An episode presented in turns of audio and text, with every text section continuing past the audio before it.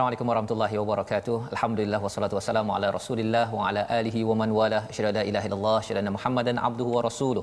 Allahumma salli ala sayidina Muhammad wa ala alihi wa sahbihi ajma'in. Amma ba'd. Apa khabar tuan-tuan puan-puan yang Allah sekalian yang berada di rumah?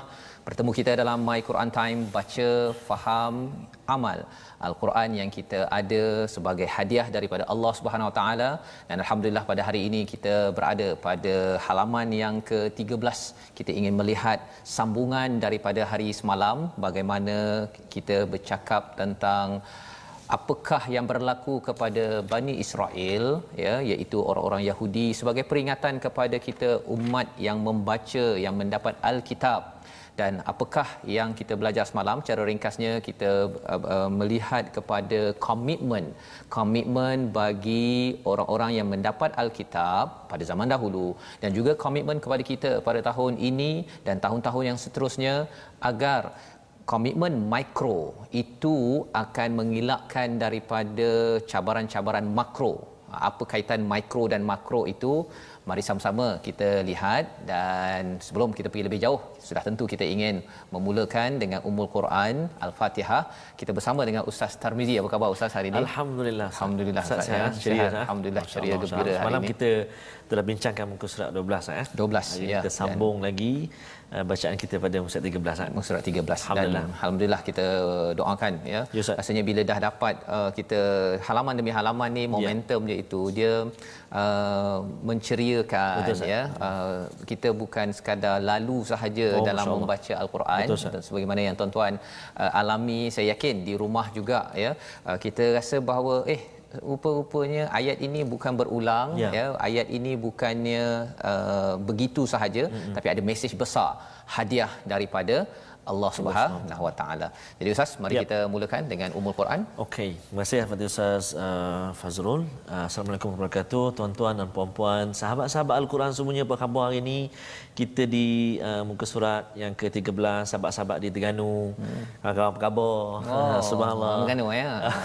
Sampai sama dengan orang Perak kali lah. Ah, Perak. Teman lah ya. Teman. Oh, Masya Allah, Masya Allah. Mudah-mudahan uh, masih lagi kita hari ini bersedia dengan um, ayat yang kita nak bacakan hari ini tentunya khusus di halaman yang ke-13. Namun 13. kita baca dulu uh, bacaan yang menjadi bacaan kita setiap hari Ustaz. Setiap hari. Itulah suratul Fatihah yang ulang-ulang kali kita baca sehari Mhm. semalam dalam kehidupan kita sekurang-kurangnya 17 kali sehari dalam solat fardu kita. Jom Betul. kita baca uh, suratul Fatihah. أعوذ بالله من الشيطان الرجيم بسم الله الرحمن الرحيم الحمد لله رب العالمين الرحمن الرحيم. مالك يوم الدين. إياك نعبد وإياك نستعين. اهدنا الصراط المستقيم. صراط الذين أنعمت عليهم غير المغضوب عليهم ولا الضالين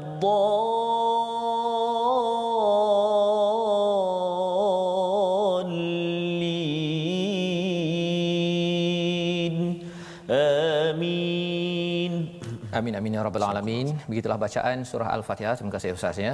Sebagai umul Quran yang menjadi induk kepada Al-Quran dan sebagaimana yang kita maklum bahawa surah Al-Fatihah ini di ayat yang ketujuh itu siratal ladzina an'amta alaihim ghairil maghdubi alaihim waladdallin. Kita mohon jadi orang yang diberi nikmat Betul, ya. Bagaimana nak dapat nikmat? Salah satu nikmat yang besar daripada Allah adalah Al-Quran. Masya-Allah. Ya, apabila kita dapat membaca baris demi baris ini menghargai setiap harakah yang ada ya, ya setiap tanwin setiap perkara ini Akbar. sebenarnya ada pahala satu dah dapat nikmat dah ya dan pahala ini orang cakap pahala ini untuk dunia ke untuk akhirat ya jawapannya apa tuan-tuan untuk dunia dan akhir Ya. ya untuk dunia kita nak dapatkan kebahagiaan kejayaan kita perlukan uh, pahala ganjaran daripada Allah ya. Ia memudahkan urusan ustaz ya. Hmm. kadang-kadang kita rasa bahawa buat sesuatu projek ya kita nak mengingatkan anak kita nak menguruskan pejabat ada saja masalah. Hmm. tapi orang yang bertakwa ya. ya sentiasa ada jalan keluar ya. Dia ada je jalan dia. Kadang-kadang duit gajinya tu 2 3 ribu je. Betul, tetapi eh cukup pula. Allah, boleh derma sana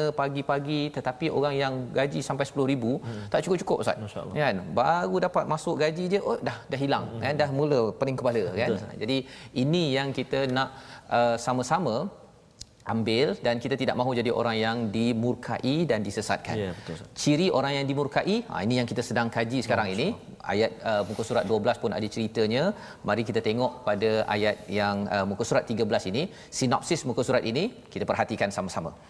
Pada ayat 84 hingga 86 bercerita tentang beberapa kes pelanggaran ya janji oleh kaum Yahudi. Ha, ya bagaimana orang Yahudi dia melanggar beberapa perjanjian. Ini sebenarnya sambungan daripada hari semalam ya halaman yang ke-12 dan kita akan sambung pada muka surat 84 85 dan 86 dan kemudian kita akan melihat pada uh, uh, ayat 87 hingga 88 sikap kaum Yahudi terhadap para rasul dan kitab-kitab yang diturunkan oleh Allah Subhanahu Wa Taala. Kita rasa macam uh, Yahudi Yahudi Yahudi kan ya. tapi sebenarnya Yahudi itu tukar saja kepada umat Islam hmm. kita akan dapat pelajaran yang besar. Macam ya. Ha, kalau tidak kita akan rasa macam ini Yahudi kot tu kat Israel sana hmm. kan. Hmm. Kita akan cakap dekat apa dekat uh, Perancis ke dekat ya. mana dekat Malaysia tak ada Yahudi macam tak relevan. Bukan itu cara bacanya. Cara bacanya sebenarnya ialah bila tengok itu ia adalah kalau waktu di Madinah ini yang dengar banyak memang orang Yahudi mm-hmm. ya uh, tetapi bagi orang Islam juga ambil pelajaran uh-uh. apakah pelajaran tersebut ini yang kita nak baca kita mulakan dahulu pada ayat 84 dahulu ya. ha 84 okay. dulu ya silakan baik Tuan-tuan dan puan-puan, muslimin dan muslimat, sahabat-sahabat Al-Quran semuanya yang dikasihi Allah Subhanahu taala sekalian, uh, kita berada di muka surat 13 ini uh, kita dalam muka surat ini tuan-tuan dan puan-puan kita ada 1 2 3 4 5 ayat eh. Uh-huh. Uh, yang kita nak belajar pada hari ini adalah 5 ayat. So uh, kena hati-hati tuan-tuan dan puan-puan maksud saya tu uh, perhatikan uh, ayat demi ayat kalimah demi kalimah yang kita akan bacakan dan yang juga kita ingin pelajari dan kita ingin tadabbur. Jangan kita uh, apa kena fokus sekejap sah untuk untuk bacaan tu dengar betul-betul kalau boleh ikut sama-sama sah ikut sama-sama okey jom kita baca dan saya nak cuba baca ini dengan tarannum sabah sah hari ini saya nak cuba baca dengan tarannum sabah sah sabah sabah sama ya sama-sama kita baca sama ya insyaallah okey insyaallah أعوذ بالله من الشيطان الرجيم وإذ أخذنا ميثاقكم لا تسفكون دماءكم ولا تخرجون أنفسكم من دياركم ولا تخرجون أنفسكم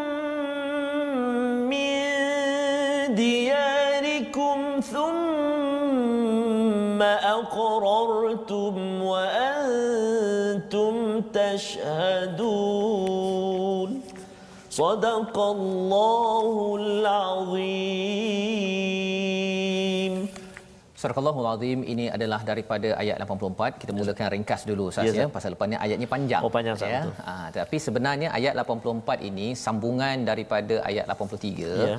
Kalau ayat 83 semalam pun kita ada baca wa id akhadna mitsaqa bani Israil mm-hmm. ya. Di sini sebenarnya tahap mikro. Yeah. Ha, mikro tu tahap kecil. Maksudnya apa? Setiap individu kena buat apa yang ada pada musurat uh, ayat 83 tadi ah. ya Bani Israel dan juga peringatan untuk kita iaitu itu yang pertama jangan syirikkan Allah dan berbuat baik kepada ibu bapa kepada senak saudara kepada orang yatim anak yatim orang miskin. Ya biasa kita dengar perkara perkataan ini. Mm-hmm. ya waqulu linnasi husna cakap dengan manusia dengan baik wa aqimusolah wa atuz zakah.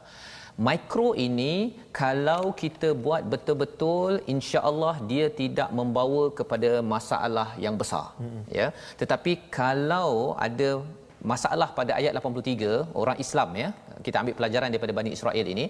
Contohnya syirik ataupun tidak berbuat baik dengan ibu ayah ataupun dengan ibu ayah tu asyik tak ngam je selalu hmm. ya. Yang ini perkara yang perlu saya dan juga adik-adik di rumah terutama kalau anak-anak ustaz ya yeah. sekolah rendah ke sekolah menengah ke kadang-kadang dia dengan mak ayah ni dia tak puas hati selalu. Masya dia Allah. rasa macam mak tak faham saya ayah tak faham kan. Lepas tu ayah pula cakap anak kamu tak faham kan. Dua-duanya tak berapa ngam kat situ. Sebenarnya itu masalah mikro kecil di dalam rumah Masya ya. Allah. ia boleh membawa kepada masalah di luar rumah. Oh masyaallah Masalahnya apa? Kita akan tengok pada ayat 84. Apa lagi? Contohnya waqulu linnasi husna. Ini kita dah belajar Betul. dalam uh, episod uh, sebelum ini iaitu bercakap dengan manusia dengan baik. Ya. Kalau perkara ini tak dibaiki sekarang ni dekat Facebook ke dekat Twitter ya, ke ya dekat WhatsApp kadang-kadang ataupun main game tu hmm. sambil uh, apa uh, mencarut-carut apa sebagainya itu sebenarnya kalau gagal dijaga itu tandanya seseorang itu digelar sebagai melanggar janji kepada Allah SWT. Ha, jadi cakap baik ni bukan sekadar uh, kalau saya nak cakap baik-baik ya. Kalau tak nak sudah bukan. Ia adalah satu perjanjian. Hmm. Kalau orang Yahudi dahulu itu satu perjanjian, juga kita berjanji kepada Allah. Tapi mungkin kalau tak baca al-Quran, hmm. kita tak tahu bahawa eh cakap baik ni penting eh. Ha hmm. kan. Jadi nanti kita akan tengok apa kesan bila kita kita tak ikut perkara ini ya. Dalam ayat 84 Allah cakap apa? Dan ingatlah. Ha, sekali hmm. lagi Ketika kami mengambil janji kamu, janganlah kamu menumpahkan darahmu, membunuh orang dan mengusir dirimu, saudara sebangsamu dari kampung halamanmu, kemudian kamu berikrar dan bersaksi. Kalau yang tadi dengan mak ayah tak elok, dengan manusia cakap main keluar sahaja, ya mulut istilahnya mulut longkang ustaz ya ataupun tangan tangan longkang ya kesannya apa dia membina masyarakat yang uh, mudah menumpahkan darah hmm. ini yang berlaku pada umat Yahudi dahulu Allah kata di peringkat makro di peringkat negara di peringkat negeri kamu janganlah jadi orang yang tasfiku nadima akum hmm. menumpahkan biasanya orang cakap kalau katakan nak membunuh orang hmm. bunuh orang lain hmm. maksudnya tapi Allah gunakan istilah dima akum hmm. darah kamu masyaallah Maksudnya apa? Maksudnya ialah orang beriman sesama kita ia adalah satu darah. InsyaAllah. Satu darah. Jadi kalau katakan, katakanlah sekarang kalau ada yang kata pasal dia tak uh, tak puas hati dengan seseorang, dia buat perancangan untuk membunuh seseorang contohnya. Hmm. Sebenarnya bunuh seorang beriman, kalau orang beriman meninggal, tuan-tuan sekalian, sebenarnya itu adalah darah kita juga. Cuba bayangkan kalau ayah kita yang dibunuh oleh orang lain. Ataupun mak yang kita sayangi yang duduk di kampung usahanya, hmm, hmm, hmm. kita dengar berita mak kamu dibunuh. Apa perasaan tuan-tuan? Ya. Sudah tentu kita akan cari siapa orang itu dan di peringkat negara ini kita ada kes kan betul, yang kena belasah oh, pasal betul, dia bertugas ha, ha, ya betul. meninggal. meninggal. Tapi kalau katakan kita kata ah, nak buat macam mana dah meninggal. sebenarnya ini adalah perjanjian ya perjanjian kita dengan Allah SWT untuk jaga darah jangan sampai ia di di uh, ditumpahkan ya. Jadi Allah mengingatkan la tasfikuna dima'akum wa la tukhrijuna anfusakum min diyarikum jangan kamu menghalau anfusakum sekali lagi istilahnya diri kamu masyaallah dia sesama Yahudi itu dia tak puas hati dengan dia dia dihalau Ya, hmm. dia tak puas hati dia dihalau Halau. kan. Jadi perkara itu pernah berlaku pada orang-orang Yahudi yang beriman ya. Jadi Allah mengingatkan kepada kita orang beriman kalau ada orang dia kadang-kadang dia halau tu pasal apa? Engkau daripada mana? Indonesia halau.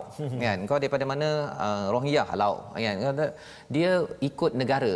Hmm. bukannya kerana satu akidah ya. Jadi perkara ini satu perkara yang bukannya uh, asing dalam dunia kita sekarang. Ia banyak berlaku. Kita memandang kalau dia engkau daripada mana? Daripada Indonesia ada pandang sebelah mata hmm. ya Bangladesh pandang sebelah mata sebenarnya teknologi itu ya. okay, kemahiran itu adalah satu kerosakan yang dibuat oleh Yahudi pada zaman dahulu dia hmm. pandang kalau uh, ustaz orang Melayu kedap kan ha, dan uh, perkara itu masih ada berlaku lagi ya kalau di US tu saya ada juga hmm. uh, satu kumpulan uh, kumpulan Yahudi itu ketika peristiwa September 11 hmm. bila dia tahu uh, muslim from Malaysia hmm. dia pandang sebelah mata oh, je dan kita memang agak bergaduh sikitlah hmm. pasal dia memandang orang selain daripada Yahudi tidak ya. semulia dia. Hmm. Jadi ini yang tidak boleh kita laksanakan yang kita belajar daripada sini summa aqrartum wa antum tashhadun. Padahal kamu dah berjanji, kamu dah uh, bersaksi tapi mereka tetap juga melanggar hmm. ya. Jadi apakah sambungannya? Jom kita tengok ayat 85 dan ayat 86. Allah memberi penekanan kali ini lagi real tentang peristiwa umat Yahudi sebenarnya ia banyak berlaku dalam umat Islam. Harapnya kita tak jadi seperti mana dalam ayat 85 86 jom ustaz. Amin. Baik. Terima kasih ustaz tuan Fazrul uh, insyaallah kita nak sambung ayat 85 dan juga ayat 86 saya ya. dua ayat yang walaupun dua ayat tapi panjang panjang ustaz. boleh tahan ya. Dan ayat dia nafas. oh ayat dia pun panjang-panjang ni ustaz. Ini kalau ustaz Tirmizi brosyok ni. Ha ya. Mana ustaz Tirmizi kan? Mana ustaz Tirmizi, ada ustaz Tirmizi kat sini? Oh. belum lagi ya. Okey tak apa. Kita kita mula dulu ustaz okay, ya. Okey okey. uh, jadi kita cuba baca dan kita perhatikan uh, saya pun cubalah uh, jauh mana uh, tempat nak berhenti yang yang sampai dengan nafas saya. Hmm. so kita sama-sama kita tengok insyaallah uh, sambung lagi ustaz dengan taranum sabah insyaallah hmm. auzubillahi minasyaitonirrajim ثم أنتم هؤلاء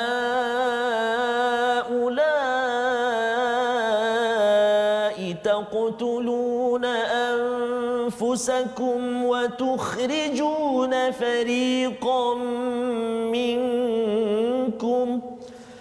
وتخرجون فريقا منكم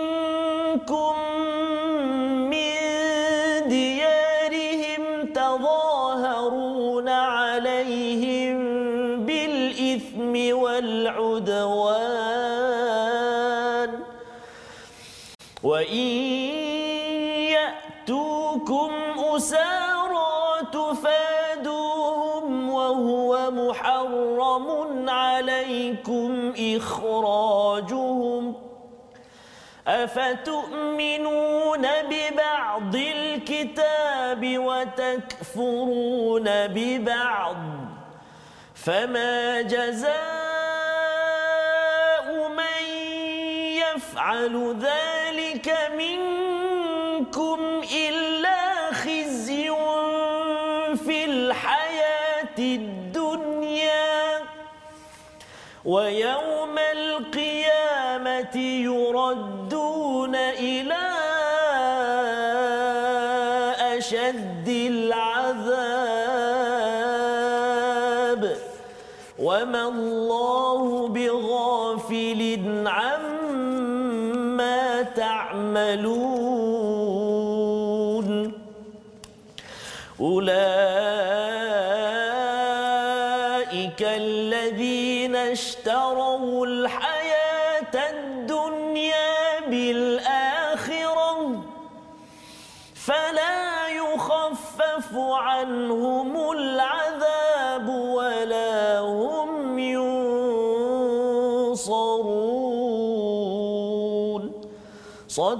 Allahul Azim.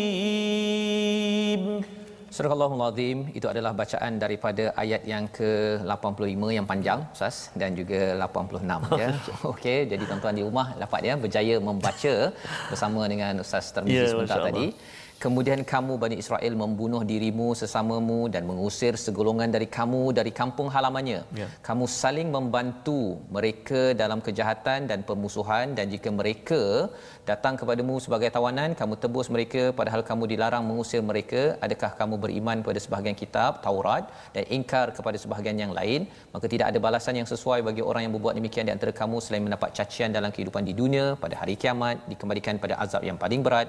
Allah tidak lengah terhadap apa yang kamu kerjakan Masya panjang. Ustaz ya kita tengok kamu kamu kamu banyak sangat kamu ya tapi apa sebenarnya kamu di sini kamu yang digelar di sini ialah kepada Bani Israel Ya. ya orang-orang Yahudi yang menjadi audience banyak di Madinah itu ketika uh, wahyu ini turun Okey. Jadi apa Allah ingatkan? Allah ingatkan itu maksudnya nak mengajak mereka kepada tauhid dan bagi kita yang membaca ayat ini juga nak mengajak kita kepada tauhid. Isunya apa? Isunya bila tauhid ini dia bukan sekadar cakap kat mulut saja. Ya, bukan kata pasal kad pengenalan saya Islam, ya, maka saya ni kira dah okeylah ni. Ada sifat-sifat yang diberi perhatian dalam ayat ini. Apa sifatnya? bila dah berjanji tadi kan ayat 84 tadi dah berjanji mm-hmm. kemudian Bani Israel ini membunuh dirimu ha istilahnya antum haula itaqtuluna anfusakum dia taqtuluna anfusakum. Ini maksudnya ialah bunuh diri sebenarnya. Oh, tapi dia tak bunuh diri dia. Mm-hmm. dia pergi bunuh kepada Ah, saudara seakidah dia. Mm-hmm. itu namanya membunuh ataupun uh, taqtuluna anfusakum. ya. Bila orang Islam membenarkan orang Islam lain dianiaya hmm. ya ataupun dibunuh kerana orang lain tak puas hati dia bunuh. Hmm. ataupun orang lain ni tak puas hati dia bunuh. Kita rasa biar ajalah. Itu sebenarnya kita membunuh diri sendiri. Dan Masya itu satu dosa yang besar. Allah. satu dosa yang besar. Dan Allah beritahu di sini watukhrijuna fariqam minkum. Subhanallah. Ya. Kamu menghalau fariqam minkum. Apa maksud fariqa itu? Maksudnya satu golongan. Mm-mm. Dia minkum daripada diri sendiri. Maksudnya kita orang Islam katakan kita di Malaysia orang Islam dia ada bagi fariq. Fariq mm. ini dia bagi satu kumpulan-kumpulan. Yeah. Ya. uh, ustaz kumpulan oren saya kumpulan hijau dia kumpulan merah. Uh-uh. tuan-tuan kat rumah kumpulan apa? Kumpulan uh, uh, biru, biru ya. Itu namanya fariqan. Hmm. Fariq dia bagi dia apa? Dia membahagi-bahagikan. Ya. dan adakah itu dibenarkan? Tidak dibenarkan ya. Tetapi kita tengok di Malaysia rasanya ada tak berlaku begitu Ustaz? Berlaku. Berlaku. Ya. Kadang-kadang satu keluarga pasal warna berbeza. Allah, kan? Kita betul. pakai baju cantik tak Ustaz? Cantik, cantik Ustaz baju warna oranye ya? Kan? Cantik. Tetapi kerana pakai warna berbeza mm-hmm. ada orang sanggup kata boleh berpisah daripada Masya ahli Allah, keluarga. Masyaallah. Hmm. Kerana itu. Kerana itu. Dan dia kadang-kadang dia menggunakan ayat al-Quran pula justify. Oh. ha, sebenarnya warna oranye lebih mulia daripada warna hijau. Oh, masyaallah ya. Dan ini bukan perkara yang uh, pelik. Ya. rupa-rupanya ia bukan pada tahun 2020 2021 ini 1400 tahun yang Masya lepas Allah, pernah berlaku. Dan sebahagian daripada saya lah ketika hmm. mengkaji ayat ini kata ya Allah benda ni macam pernah kulihat kan? Hmm dan ia bukannya baru ia pernah berlaku dahulu. Allah menyatakan wa tukhrijuna fariqam minkum min diyarihim tadhaharuna alaihim bil ithmi wal udwan. Atas dasar apa buat benda-benda ni semua? Dosa dan pemusuhan. Masyaallah. Nanti kita pergi pada surah nombor 5 kita akan jumpa lagi istilah ithm wal udwan. Dosa dan juga permusuhan. Dosa dan permusuhan inilah yang menyebabkan apa? Nanti kita akan tengok di hujung ayat ini kesannya kepada umat yang mendapat hidayah ini mm-hmm. dan ia juga akan berlaku kepada umat Islam nanti kita akan tengok. Baik. Wa in yatukum usara. Ha, kemudian apa yang berlaku dan jika mereka datang kepadamu sebagai tawanan, mm-hmm. maksudnya bila dah dihan, dah, dah, dah yeah. dihalau, mm-hmm. lepas tu orang uh, katakan orang uh, jadikan dia sebagai tawanan. tawanan. Kemudian uh, dia buat-buat macam nak tebus. Masya-Allah. Dia yang padahal dia yang halau. Dia yang halau. Tapi lepas tu dia nak tebus. Dia nak rasa oh saya dah buat baik. Wah. Sekarang ni. Perkara ini tuan-tuan, adakah ia hanya berlaku 1400 tahun yang lepas? Tidak. Ya. Dia juga berlaku zaman ini di mana uh, kadang-kadang kita dermalah ha. nak membantu dia hmm. apa sebagainya tapi kita sendiri yang merancang Masya untuk Allah. dia dikeluarkan Masya ataupun Allah. dibunuh uh-uh. ya. Perkara ini yang kita perlu beri perhatian ya wa huwa muharramun alaikum ikhrajuhum padahal kamu diharamkan untuk mengusir mereka hmm. afatu minu ah, ini besar hmm, maksudnya afatu minu nabi ba'dil kitab wa takfuruna bi ba'd apakah kamu beriman kepada sebahagian alkitab? Kita dah hmm. belajar alkitab sebelum ini. Wa takfuru nabi ba'd. Perkataan yang kita nak tengok pada hari ini perkataan apa? Oh, daripada afatu minun itu perkataan amana. Hmm. ha, mari kita tengok perkataan hari amana. ini apa maksud amana? Amanah ini berulang di dalam Al-Quran sebanyak 537 kali. Ha ya boleh ke saya? Ha letak begini. Ha begitu. Okey begitu. iaitu maksudnya percaya ataupun aman. Betul. itu secara ringkasnya lah. Dia amanah ada kaitan dengan iman mm-hmm. ada kaitan dengan aman mm-hmm. ada kaitan dengan amanah. Amanah. Ha, saya merujuk kepada Asfahani katanya amanah yang Allah beritahu dalam surah al-ahzab mm-hmm. ada beberapa maksud.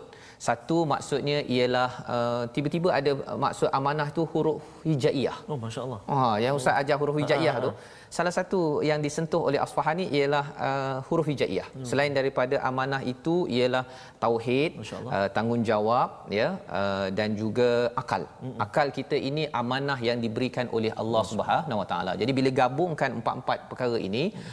akal Allah berikan kepada kita tuan-tuan sekalian adalah amanah untuk kita mengenal tauhid untuk kita apa bersifat adil agar dengan keadilan itu kita dapat berfikir waras dapat baca huruf hijaiyah. Allahu akbar. Masyaallah. maksudnya siapa yang ada akal tak nak kenal huruf hijaiyah tidak mahu mengenal kepada apa yang ada dalam al-Quran sebenarnya dia tidak menunaikan amanah. Akbar.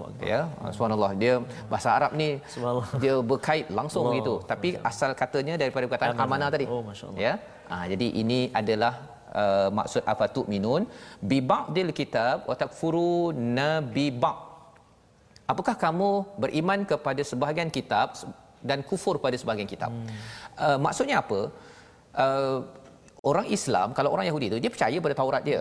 Orang Islam zaman sekarang dia percaya kepada kepada Al-Quran. Tak ada orang cakap kamu percaya Al-Quran tak? Tak ada. Ya orang percaya. Tetapi yang dimaksud dengan uh, tu minu nabi ba'dil kita wa takfuru nabi ba'd ni ustaz ya sebenarnya ialah dia kadang-kadang dia pilih-pilih. Oh. Ha, dia kalau dapat manfaat pada dia saya percaya. Hmm, Tapi kalau dia menyebabkan saya nanti kena kecam, ha, tak ya. Ha, tak payahlah saya oh. tak nak buat. Masya-Allah. Ya. Kalau saya dapat untung, hmm. saya percaya. Kalau rugi pula lah kena tutup kilang arak contohnya oh, kan ataupun kalau saya di kedai hmm. nak jual hmm. produk, hmm. produk ni uh, tidak dibenarkan, alamak rugilah. Uh-huh. Saya tak nak. Ya. Yeah. Perkara itu adalah yang berlaku pada zaman dahulu dan itu mengundang apa? Allah cakap, siapa yang wamai uh, fama jaza umay uh, jaza umay yaf'alu dzalika minkum illa hizyun fil hayatid dunya. Kehinaan di dunia. Kehinaan umat Islam sekarang dihina ustaz ya. Ya betul ustaz. Betul. Jawapannya kerana umat Islam ada yang pilih yang ini tak nak pilih di sana hmm. dan macam mana kita nak selesaikan perkara ini? Kita bersambung kembali My Quran Time baca, faham, amal. amal.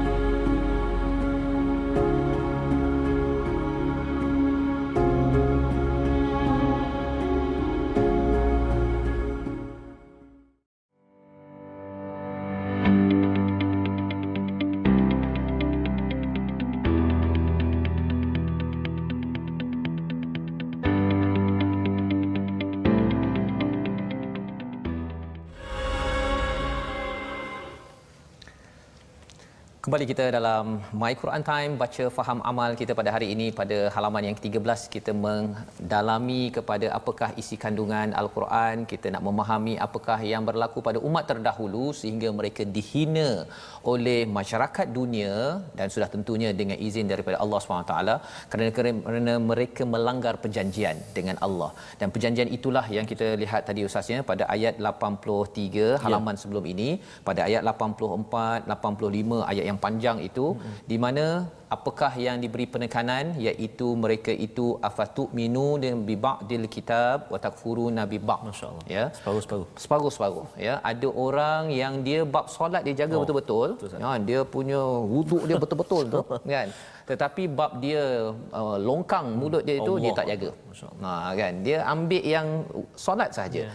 ada yang dia jaga dengan orang dia cakap elok-elok tapi dengan solat dia entah tak kisahlah kan hmm. yang penting aku buat baik kan jadi dia ambil sebahagian dan dia yes. tidak beriman ataupun tidak mengamalkan sebahagiannya ini perkara tragedi yang berlaku kepada umat Islam malah dari segi mikro makro tadi itu mikro yang kecil yeah. mikro ya apa yang berlaku ialah dia jaga uh, solatnya dengan mak ayah dia tapi dengan uh, manusia lain uh, kalau orang-orang luar negara ke hmm. kalau panggil uh, dia tu mat uh, dia tambahlah hmm. dengan nama-nama hmm yang menghinakan itu juga adalah sebab yang mengundang kepada khizyun ya. Hmm. istilah khizyun tu maksudnya hina fil hayati dunya wa yaumil qiyamah yuradduna ila ashaddil azab.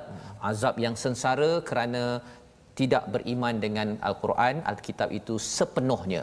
Dan disambung pada ayat yang ke-86 ulaika allazina ishtarawul hayata dunya bil akhirah maksudnya mereka itu membeli kehidupan di dunia ini dengan akhirat. Yeah. Ha, jadi pasal apa? Pasal dia kadang-kadang dia buat begitu pasal nak jadi dia ada kawan yeah, kan betul. ataupun dia ada bisnes. Uh, kalau saya ikut Quran 100% uh. Ha. nanti macam mana uh. saya nak pimpin negara ini kan kita masyarakat majmuk. ha kan. Jadi sebenarnya Nabi pun memimpin oh, masyarakat majmuk juga. Betul. Ya Yahudi ke Nasrani ke ada uh, macam-macam ya Majusi semua okey je. Ya. kan? Malah mereka terus naik tapi syaratnya apa? Panduannya mestilah mengikut kepada surah al-baqarah ini. Ya. jadi tuan-tuan mari kita sambung kepada ayat yang seterusnya ayat 87 hingga 88 masih muka surat 13 tapi sebelum kita sambung Ustaz ya, ya Ustaz ada berkongsi tentang tajwid okay. kita. Okey. Ya. Baik, terima kasih kepada Ustaz Tuan Fazrul. Sahabat-sahabat uh, para penonton semua tak kira di kaca TV ataupun di Facebook, sahabat-sahabat Al-Quran semuanya macam mana? Kita dah di muka surat 13 ni macam mana? Masih bersemangat? Masih bersemangat ke bacaan kita? Kita baru di muka surat 13. Baru ya. baru di muka surat 13. Harapnya uh, tuan-tuan dan puan-puan, sahabat-sahabat Al-Quran seperti yang saya selalu sebut, bukan saya saja yang kami saja yang layak bersahabat. Tak, tuan-tuan dan puan-puan juga merupakan sahabat Al-Quran semuanya.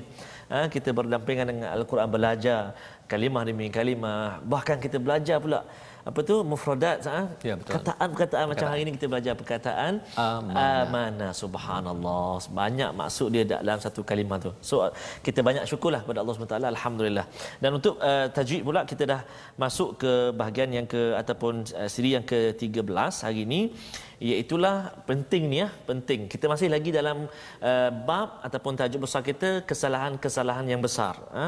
kesalahan kesalahan besar ataupun nama dia lahnul jali ataupun dinamakan juga kesalahan yang nyata sah. nyata. Dan apa dia perincian dia untuk uh, hari ini iaitulah kesalahan besar uh, yang seterusnya meninggalkan syiddah ataupun meninggalkan sabdu. Meninggalkan sabdu uh, pada uh, boleh merubah makna ya, meninggalkan syiddah kerana boleh mengubah makna. Seperti pada kalimah iyyaka. Kecil sikit hmm. lah tuan-tuan kena kena perhatikan betul-betul dekat skrin tu. Hmm. uh, kalimah iyyaka dalam suratil fatihah iyyaka ada sabdu tu. Dalam suratil fatihah yang kita baca ada lebih ada ada 14 tasydid dalam tu. Salah satunya dekat sini iyyaka tu. Jadi kena baca dengan sabdu sah Tuan-tuan dan puan-puan sahabat-sahabat semua, iyyaka jangan baca ya kana na'budu wa iyyaka nasta'in. Hmm. Tak ada sabdu. Ada sabdu tu ya. Tak ada sabdu syaddah tu, sabdu syaddah. tu kan menggugurkan tu. Jadi itu antara kesalahan besar. Jadi bila syaddah tu tak dibunyikan maksudnya hilang satu huruf. Hilang satu huruf. Sah. Kurang pahala pun. Allah. Ha, kurang menggugurkan pahala. satu satu huruf sah. Kurang uh, pahala tu satu satu ya. sah. Khuatir nanti mengubah. Mengubah sah. Ha. Dia boleh me- sehingga boleh mengubahkan makna. Mengubah Contoh ke iyyaka. Jadi kena hati-hati tuan-tuan dan puan-puan. Uh, tempat-tempat yang bersabdu tu berikan hak dia. Betul. Ha, berikan hak dia sabdu syedih atau uh, syiddah ataupun syaddah atau melantun sikit bacaan kita. Hmm. Iyyaka yang kuat sangat.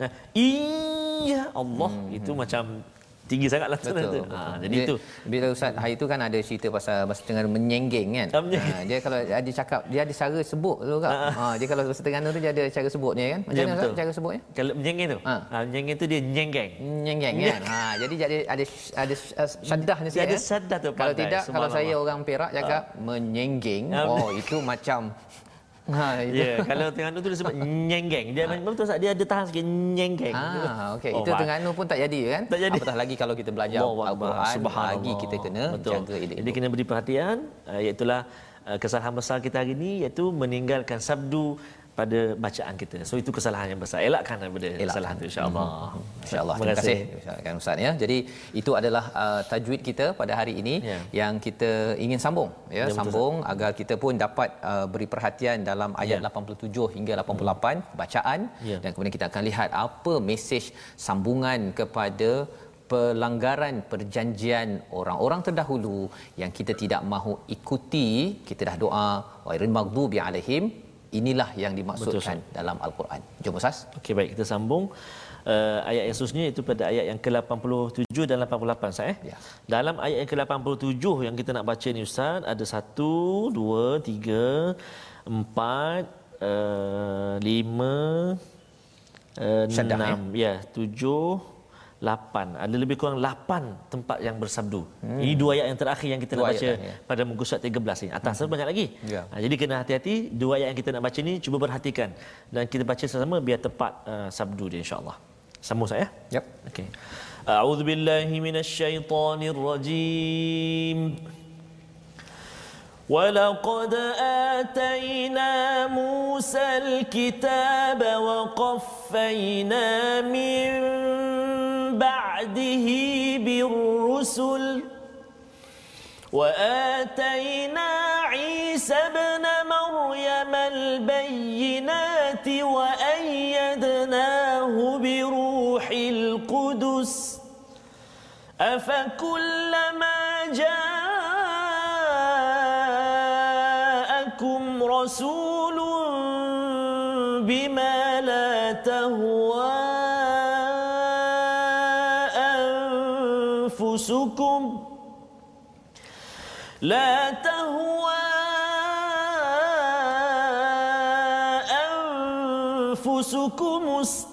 استكبرتم ففريقا كذبتم ففريقا كذبتم وفريقا تقتلون وقالوا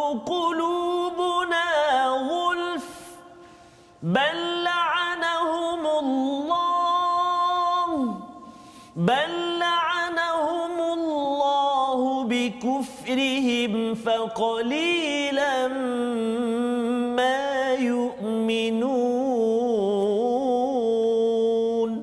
صدق الله العظيم. Surah Al-Azim ayat 87 hingga 88 itu bercerita tentang sikap kaum Yahudi terhadap para rasul dan kitab-kitab yang diturunkan Allah SWT. Ustaz ya. Jadi dalam uh, dalam dalam Al-Fatihah ya. ya kita bincang tentang percaya pada Allah, uh-uh. percaya kepada uh, rasul, rasul ya siratal ladzina amta alaihim itu sebenarnya uh, kita nak ikut jalan, jalan orang yang diberi nikmat iaitu salah satunya para rasul ya, ya.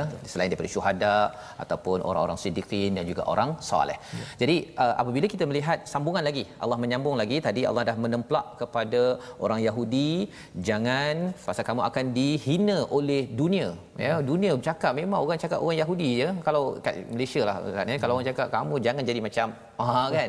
Cakap begitu memang itu tanda kehinaan jangan sampai orang Islam dia dipandang hina yeah. apa yang berlaku sekarang ini begitu kerana apa kerana bukan salah siapa yeah. tetapi kerana orang Islam yang kita belajar dalam ayat yang ke 85 tadi beriman sebahagiannya kufur kepada sebahagiannya pernah dibuat oleh Bani Israel orang Yahudi pada zaman dahulu. Jadi di sini Allah ingatkan walaqad ataina dan sesungguhnya kami telah memberikan kitab Taurat kepada Musa dan kami susuli setelahnya dengan rasul-rasul dan kami telah memberikan kepada Isa putra Maryam bukti-bukti kebenaran serta kami memperkuat dia dengan Ruhul Kudus iaitu Jibril. Ya. ya. Jadi apakah kepentingan ayat ini? Allah membawakan nikmat besar, tokoh besar dalam Bani Israel dua orang hmm. iaitu Nabi Musa, Musa. dan juga Nabi Isa, Isa sebagai nabi akhir daripada Bani Israel. Ya.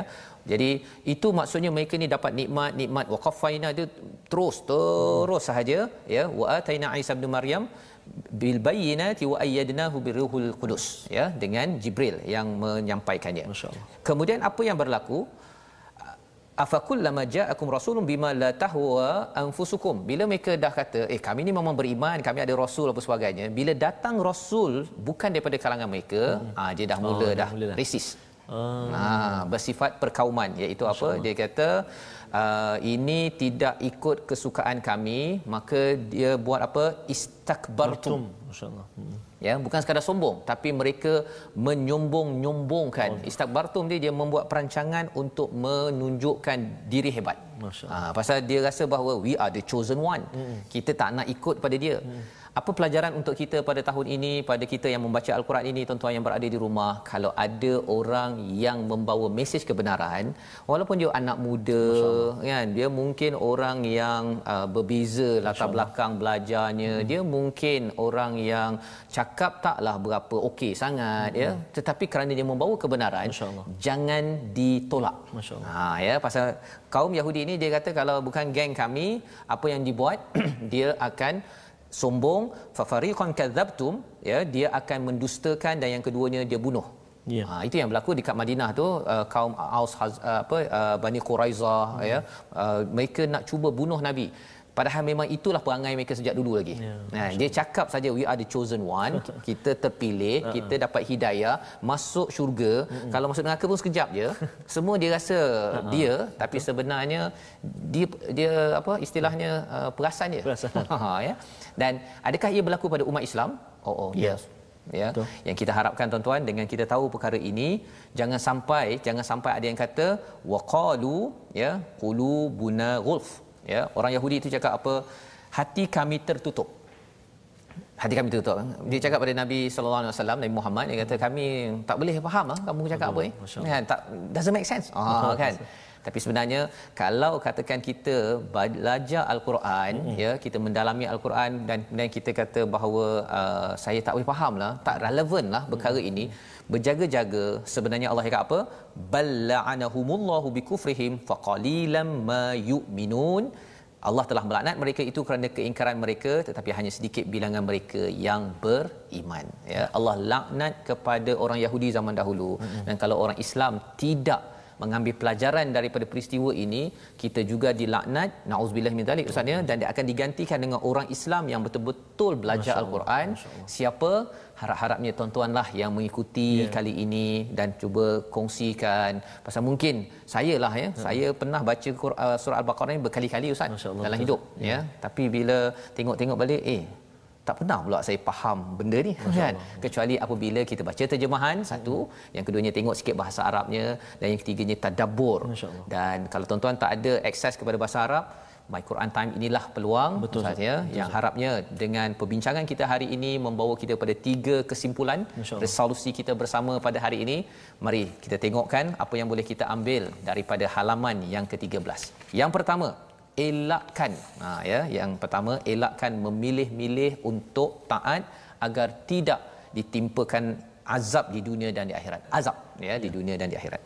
Yang kedua syukur dengan nikmat dan cepat bertaubat jika diingatkan ke kesilapan. Itu yang kita belajar daripada ayat ke-87 sebentar tadi iaitu bila ada Nabi Musa Nabi Isa ditegur uh, kepada orang Yahudi sebenarnya jangan jadi lebih sombong.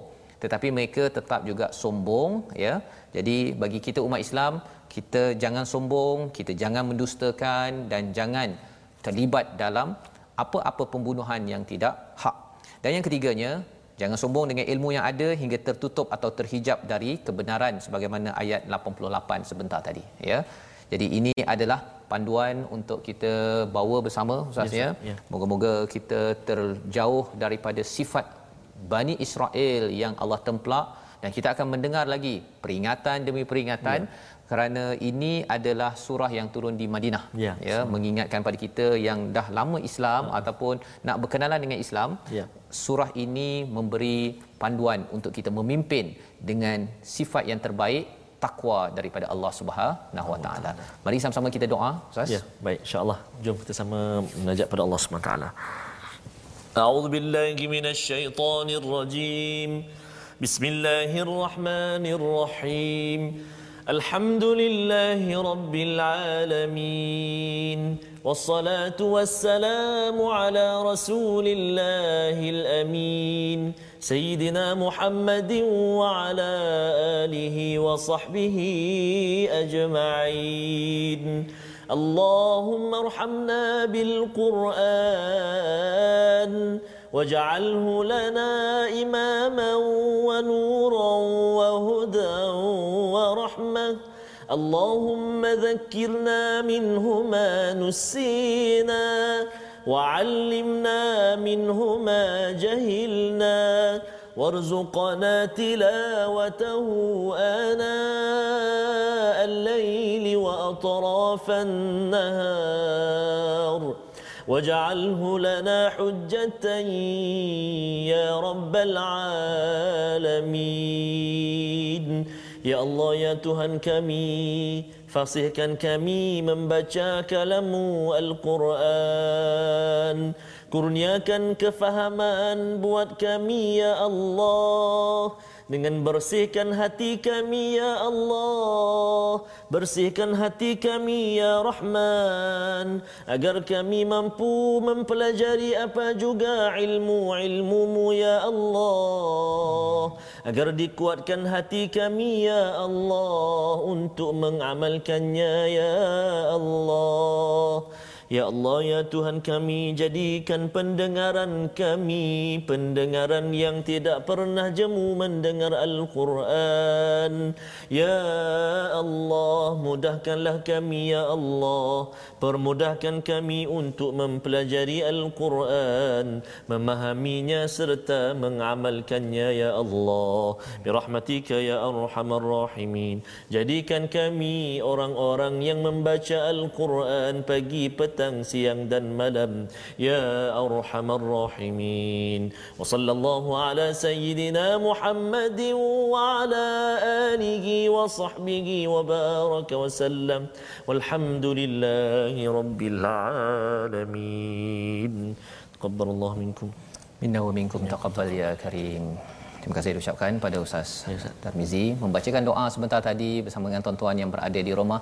Moga-moga kita mendapat pelajaran yang besar ya daripada daripada al-Quran pada muka surat yang ke-13 ini dan muka surat 13 ini ustaz ya, ya. sebenarnya ia adalah menceritakan tentang bagaimana kita hidup bernegara oh, ya bernegara ya dan bila kita melihat pada keadaan negara kita ini dengan panduan daripada uh, muka surat 13 ini kita tahu bahawa sebenarnya uh, peristiwa pembunuhan ya. ya pembunuhan ini macam-macam jenis Betul, sama ada dengan niatnya ya. ataupun membenarkan banyak contohnya isu arak ah, kan arak itu juga sebenarnya hmm. dia boleh membawa kepada uh, kematian uh, sebenarnya walaupun satu nyawa hmm. tak kisahlah mana-mana individu pun kaum apa sekalipun kalau kita benarkan tanpa hak Betul. sebenarnya ya. kita terlibat dalam satu pelanggaran perjanjian Betul. ya dan ini penting untuk kita beri perhatian yang kita tengok tadi dan kalau tuan-tuan terlupalah ya. ya dalam muka surat 13 ini hmm. lain kali tuan-tuan akan baca balik kalau terlupa sangat